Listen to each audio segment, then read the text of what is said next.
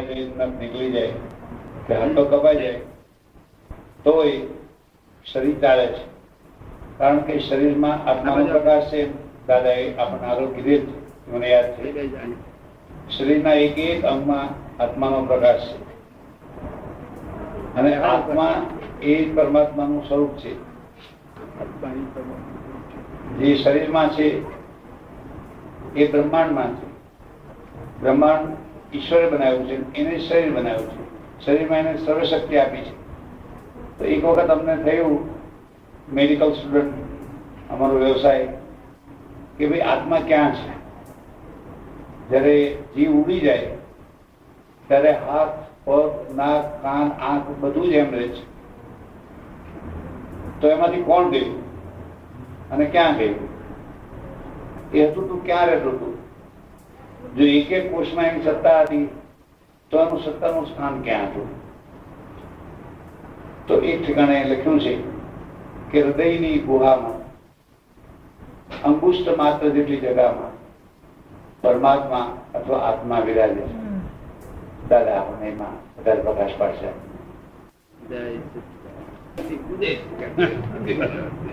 જ્ઞાની સિવાય કોઈ જાણે જ નહીં આ બાબત આ બાબત જ્ઞાની સિવાય કોઈ જાણે નહીં સાચી વાત નહીં નીકળે કોઈ. બધા જાણે ખરા પણ પરફેક્ટ સાચી વાત નહીં એમાં આત્મા બિલકુલ છે જ નહીં એ કપાઈ તરત આત્મા સંકુચિત. અને કુદે છે એ આત્મા વગરની કુદે છે. એ નિશ્ચેતન ચેતન છે. શું છે? અમે એને નિશ્ચેતન ચેતન. હા. પ્રશ્નો પર આવો. હવે કશું નથી કોઈ દાડો આત્મા. હૃદયમાં સ્થાન મનનું છે. મનનું સ્થાન છે. અને તેને આપણા લોકો આત્મા ગણે છે. મનનું મનનું મનનું સ્થાન તો અહીંથી અઢી ઇંચ અંદર છે ખરેખર. પણ પ્રગટ સ્થાન છે તે હૃદયમાં છે આનું. આનું પ્રગટ થવું એ હૃદયમાં છે. એ મન. એટલું જ હૃદય બાકી. આત્મા આખા શરીરમાં છે. મરતી વખતે જેમ જેમ અંગો મરતા જાય તેમ તેમ અહીંયા આવીને રહે. શું થાય. અને પછી સાચો શ્વાસ ખરા ખરા કે ખરા એ નીકળી જાય. પાંચ વાગે ગમે તે નવ નવ નવ દ્વાર છે. કેટલા દ્વાર નવ દ્વાર. નવ ગમે તે દ્વારે નીકળી જાય. દ્વારના દ્વારના થી ના નીકળે તો અહીં ફાડીને પણ નીકળે.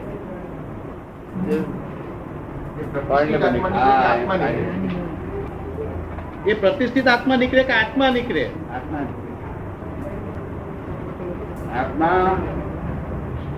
કારણ એ બધું સાફ પણ શક્તિ આત્મા એ છે. ફાળે છે એ આત્મા શક્તિ થાય.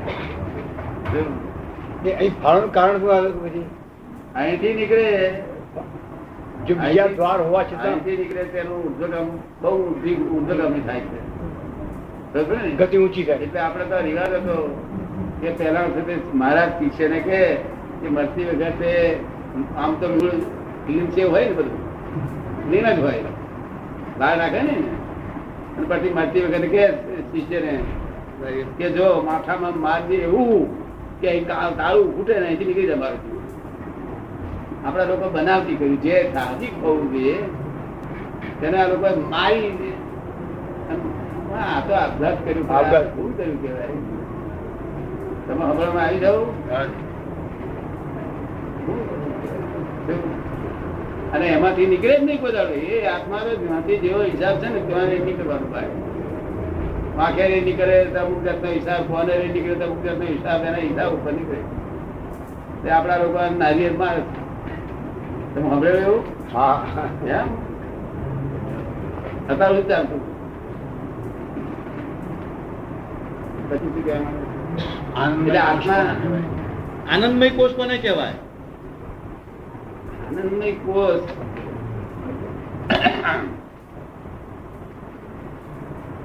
બીજો કયા કયા કોષ છે? કેટલા કોષ છે? પાંચ કોષ. છે. કયા કયા? અન્નમય મનોમય પ્રાણમય અન્ન વિજ્ઞાનમય અન્નમય કોષ. મનોમય કોષ પ્રાણમય કોષ. વિજ્ઞાનમય કોષ મનોમય કોષ. મનોમય કોષ. પછી? પ્રાણમય કોષ. હે? પ્રાણ પ્રાણ. પ્રાણમય કોષ. પછી? પછી વિજ્ઞાન કોષ. દાદા જ્ઞાન કોષ? વિજ્ઞાન. વિજ્ઞાન દાદાનું. વિજ્ઞાન કોષ. અને અને જ્ઞાનમય કોષ. વિજ્ઞાનમય કોષ પછી આનંદમય પછી આનંદમય કોષ. ચલો.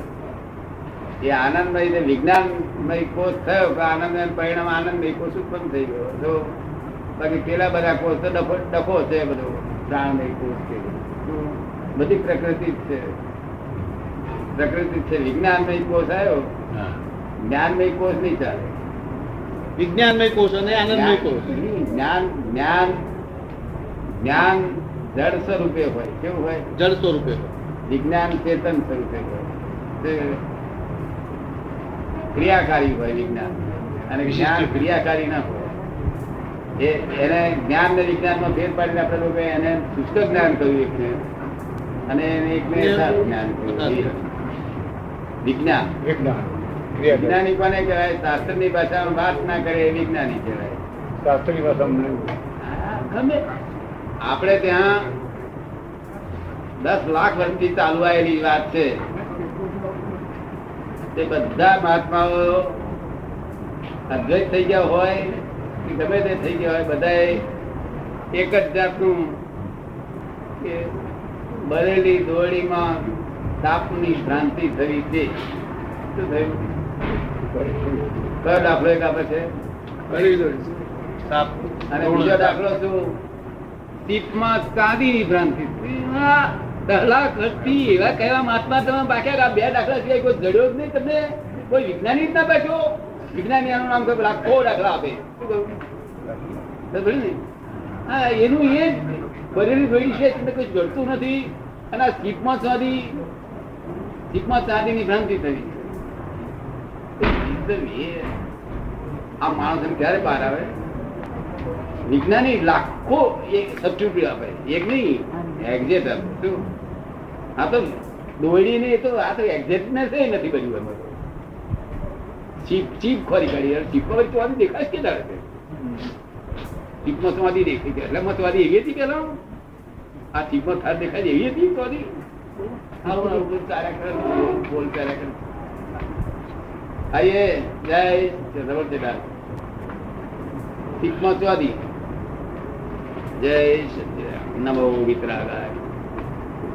કરો ડાક્ટર. બધા તમે વાતચીત કરો હતા બધા બહુ મજા તમારા જવાના હતા બધા મનમાં કે આ ક્યાં ગયા કે પછી? પ્રાણ જવાના નવ દ્વાર છે. તો દાદાની કૃપાના કેટલા દ્વાર છે એ આપણે દાદાને પૂછીએ.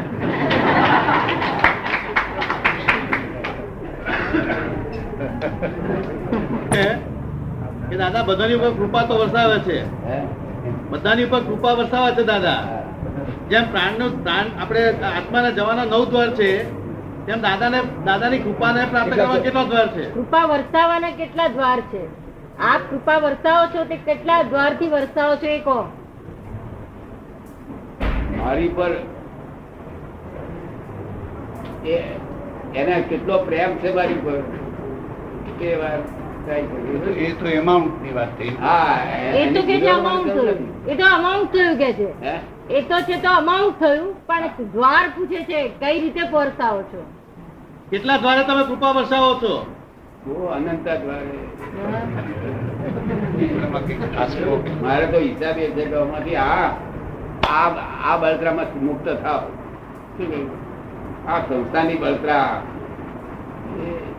એ- જ્યાં સુધી જાનવર પણ હોય ત્યાં સુધી ત્યાં પણ આમાં તો કારણ જાનવર બળતરા થાય નહીં, કારણ કે નહીં નહીં છોડી પડવાની નહીં રોડવાની.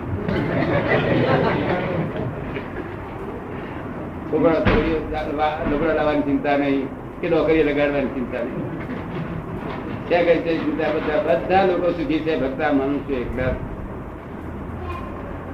કઈ નિરાશ્રિત છે મનુષ્યો? અહંકારી હંમેશા નિરાશ્રિત કહેવાય. શું થાય? અહંકારી નિરાશ્રિત કહેવાય. ડોક્ટર કે છે થોડા એક થોડાનું વર્ણન કરો કે દ્વાર અનંતા દ્વારથી વરસાવો છો? કૃપા તો થોડાક વર્ણન કરો કે છે. અમાર જે મહાત્મા એમને જેના હું અમને આ જોતા હોય ને ત્યાં ત્યાં પાઇપ ચાલુ છે. શું કહ્યું દ્રષ્ટિ. હા. કોઈ દાદ ફરિયાદ ના કરે કે દાદા એ મારતા એ કર્યું. કારણ કે અમારી પક્ષા પક્ષી ના હા, અહીં તમે ડાક્ટર ખરા ને, ત્યાં લોકો ઉપર બેહાડે. હું કહું ઉપર બેહાડો. શું કહું? શું કહ્યું? ઉપર બેહાડે નહીં. તો કેટલાક માણસો બિંદાડે આવે ને કેટલાક માણસો ના આવે કે તાવ કરે છે. તમને એટલા માટે નથી બેસાડતા. એટલે અરે શાસ્ત્ર અરે શાસ્ત્રકારે ચોખ્ખું કહ્યું છે? કે વ્યવહાર એક્સેપ્ટ કરો. શું કહ્યું? વ્યવહાર. હા અત્યારે અહીંયા આગળ મુરારજી દેસાઈ આવે. તો મોરારજી દેસાઈ જો દાદાને દર્શન કરવા આવ્યા હોય તો મને વાંધો નથી. પણ મોરારજી દેસાઈ એક્ઝેક્ટ અહીંયા આગળ ખાલી ફરવા નીકળ્યા હોય. તો અહીંયા આગળ બિલ્ડિંગ જોવા આવ્યા હોય ને બેસે તો અમે પણ ઊભા થઈ જઈએ. એમના મનમાં એવો સંકલ્પ વિકલ્પ ના થાય કે આ કયું જીવડું વળી છે. આ બધા બે બધા ઊભા થયા આ- કયું જીવડું છે અમે બધા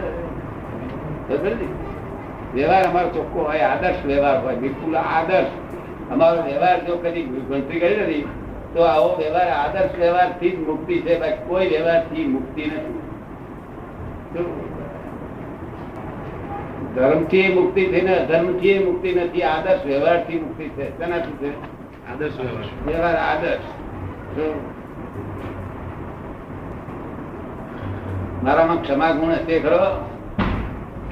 ગુસ્સાનો ગુણ નથી ભાઈ ક્ષમાનો સવાલ કેમ પૂછે ગુસ્સાનો જ ગુણ નથી ભાઈ ક્ષમાની જ વાત જ કહી ગઈ. એટલે આને સહજ સહજ ક્ષમા કહેવાય સહજ ક્ષમા. શું કહ્યું? નુકસાન અવળું કરે? પ્રેમ અને કરુણા કહેવાય. નહીં કોક અવરું કરે એટલે અમારી સહજ ક્ષમા હોય ક્ષમા કરવી ના પડે. શું કહ્યું? ક્ષમા આત્માનો ગુણ નથી. ક્ષમા આત્માનો ગુણ નથી. સહજ ક્ષમા. પછી સહજ મૃદુતા. મૃદુતા એટલે શું? કોમળતા. કોમળતા વગર મોક્ષ નથી. પછી રુજુતા જોશે સહજ રુજુતા. રુજુતા સમજ પડી? રુદ્ધતા રુજુતા એટલે રુજુતા શું કે સંવેદનશીલ સંવેદનશીલ હૃદય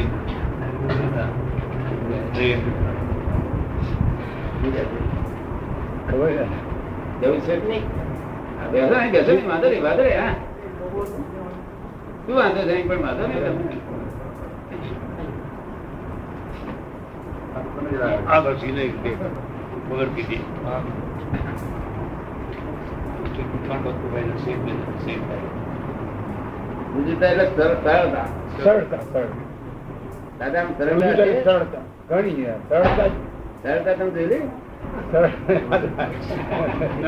બધું સહજ ગુણો હોવા જોઈએ શું કહ્યું? અનુભવી છે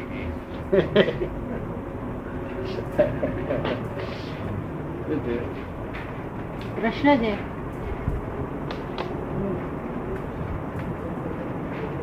મનુષ્ય મૃત્યુ થાય વિના મૃત્યુનો અનુભવ થાય ખરો?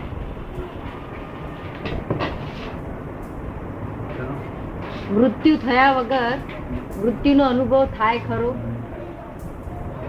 પછી બીજો એક પ્રશ્ન. વાંચી સંભળાવજો.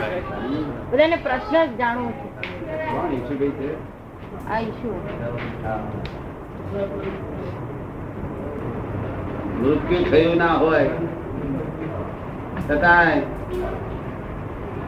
રાત્રે સપનામાં પોતે પોતાનું શરીર આખું જુએ, અરે તેને લોકો વાંચતા પણ જુએ, અરે ઉઠાઈને લઈ જતા પણ જુએ સમજ્યો ને? વાર્તા પણ બોલે. એ પોતાનું મૃત્યુ આમ સપનામાં પણ જોઈ શકે માણસ. શું થાય? સ્વપ્નમાં જોઈ શકે. હા પોતે પોતાનું મૃત્યુ જોઈ શકે. પણ પોતે જુદો છે હા. પેઇન ઓફ મરનાર અને જીવનારથી જુદો છે પોતે. એટલે રિયાલિટીમાં અપનાવે છે. એ પોતે તદ્દન જુદો છે એટલે તદ્દન જુદો અનુભવ જ લયા કરે છે. લે ભાઈ. એ તો ડોક્ટર કહે છે કે તો એમ પણ અનુભવ કે છે ઘણા મૃત્યુ થતા મરણ પામતા હોય પણ મરી જ ગયા હોય લગભગ. પણ પાછા આવે છે. તે પણ અનુભવ કે છે. પછી પેલું રહીને એમ કહે છે કે જીવનકાળ દરમિયાન આત્મા શરીર છોડી બહાર ભ્રમણ કરી શકે છે ખરું એમ શી રીતે થાય? આત્મા તો બહાર ભ્રમણ કરતો જ નથી. બહાર જો ભ્રમણ કરે ને તો પછી ખલાસ થઈ ગયો. એક એક સેકન્ડ પણ બહાર ગયો આત્મા. એટલે અજવાળું ખલાસ થઈ ગયું અંદર ઊભો થઈ ગયું. એટલે આત્મા બહાર ભ્રમણ કરતો નથી. બધું મન ભ્રમણ કરે મન મને શરીરની બહાર નીકળતું નથી કોઈ દાડો કોઈ પણ માણસ કહે કે મારું મન બહાર ગયું છે એ અવિરોધ વિરોધાભાસ છે. શું છે? ચિત્ત બહાર હા. ખાલી ચિત્ત જ બાદ ખાલી ચિત્ત જ બહાર જઈ શકે. મન પોતાનો બહાર શરીરની બહાર મન નીકળે નહીં. તો કેટલાક વિજ્ઞાનીઓ એવા છે કે ફરી મનને એલાવ જ નહીં કરે.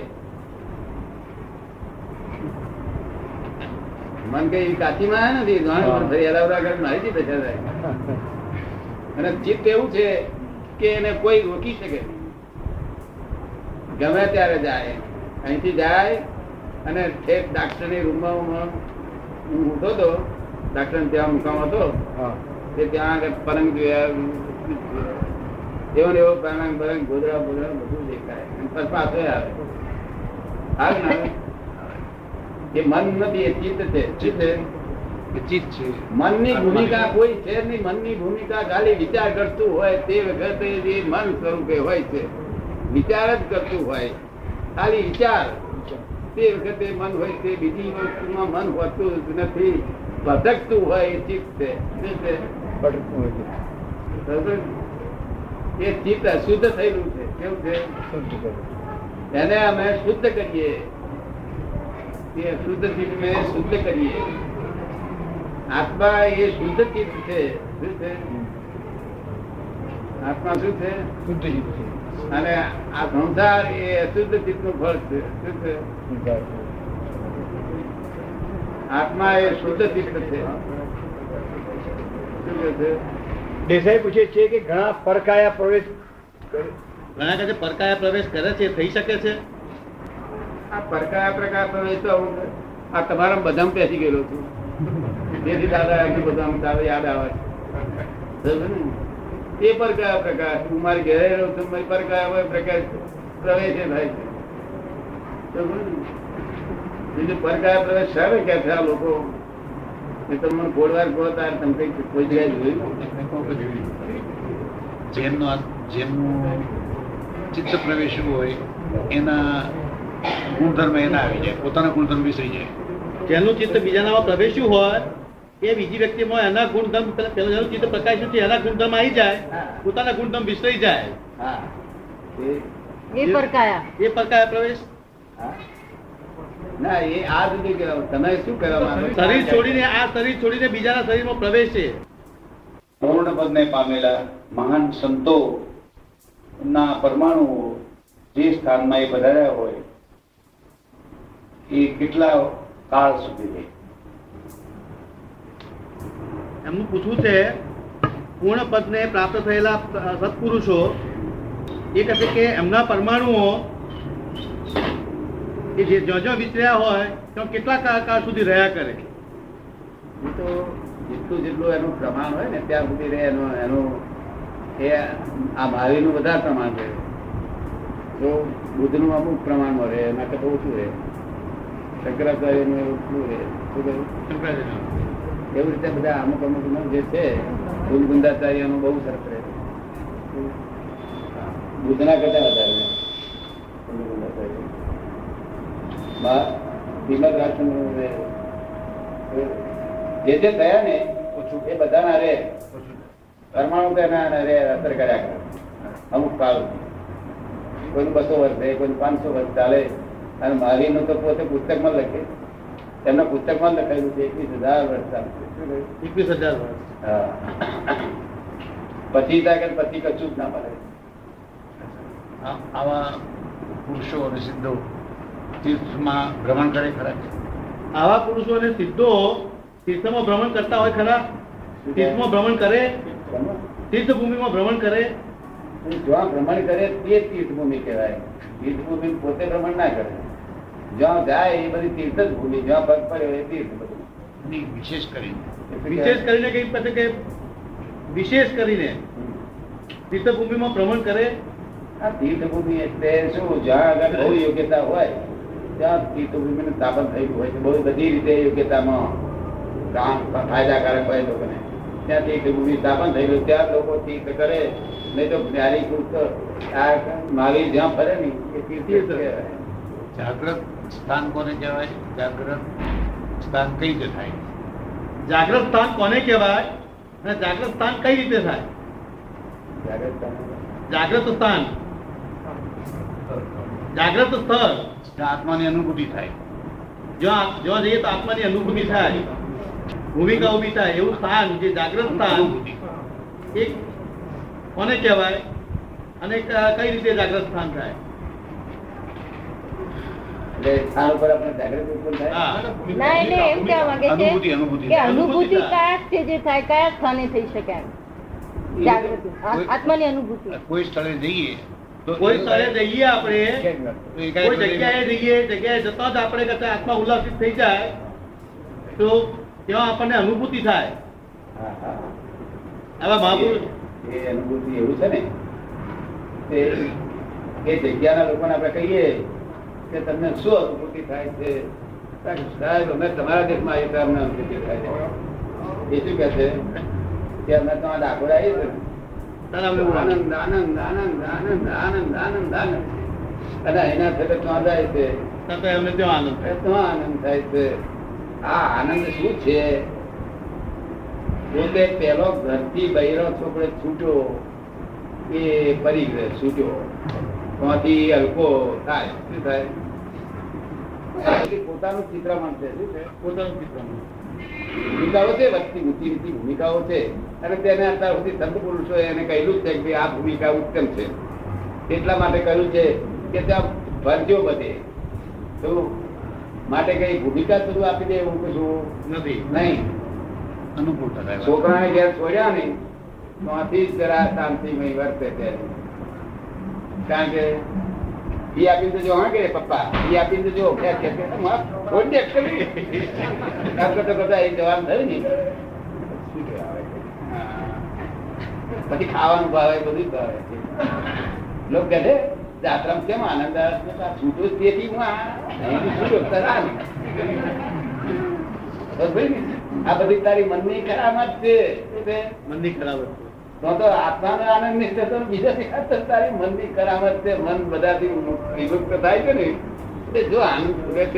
અને પછી જો આંબો દેખે, ભવ્ય દેખાય બાબા તો તારી ઘેર હતા તે બહુ ભવ્ય હતા બગીચા પણ તો આ ભવ્ય દેખાય.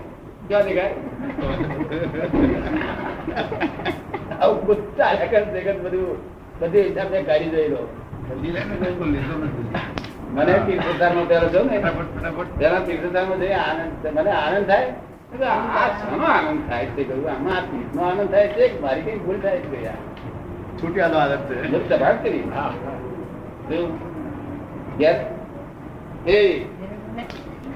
લાવવાનું છે. પેલા મુંજીવાડી ભરિયાવાના છે. ચોખ્ખો છૂટો. તમારે દવાખાને છૂટો ને એટલે હવે આ ભૂમિકા કઈ આનંદ નથી આપતી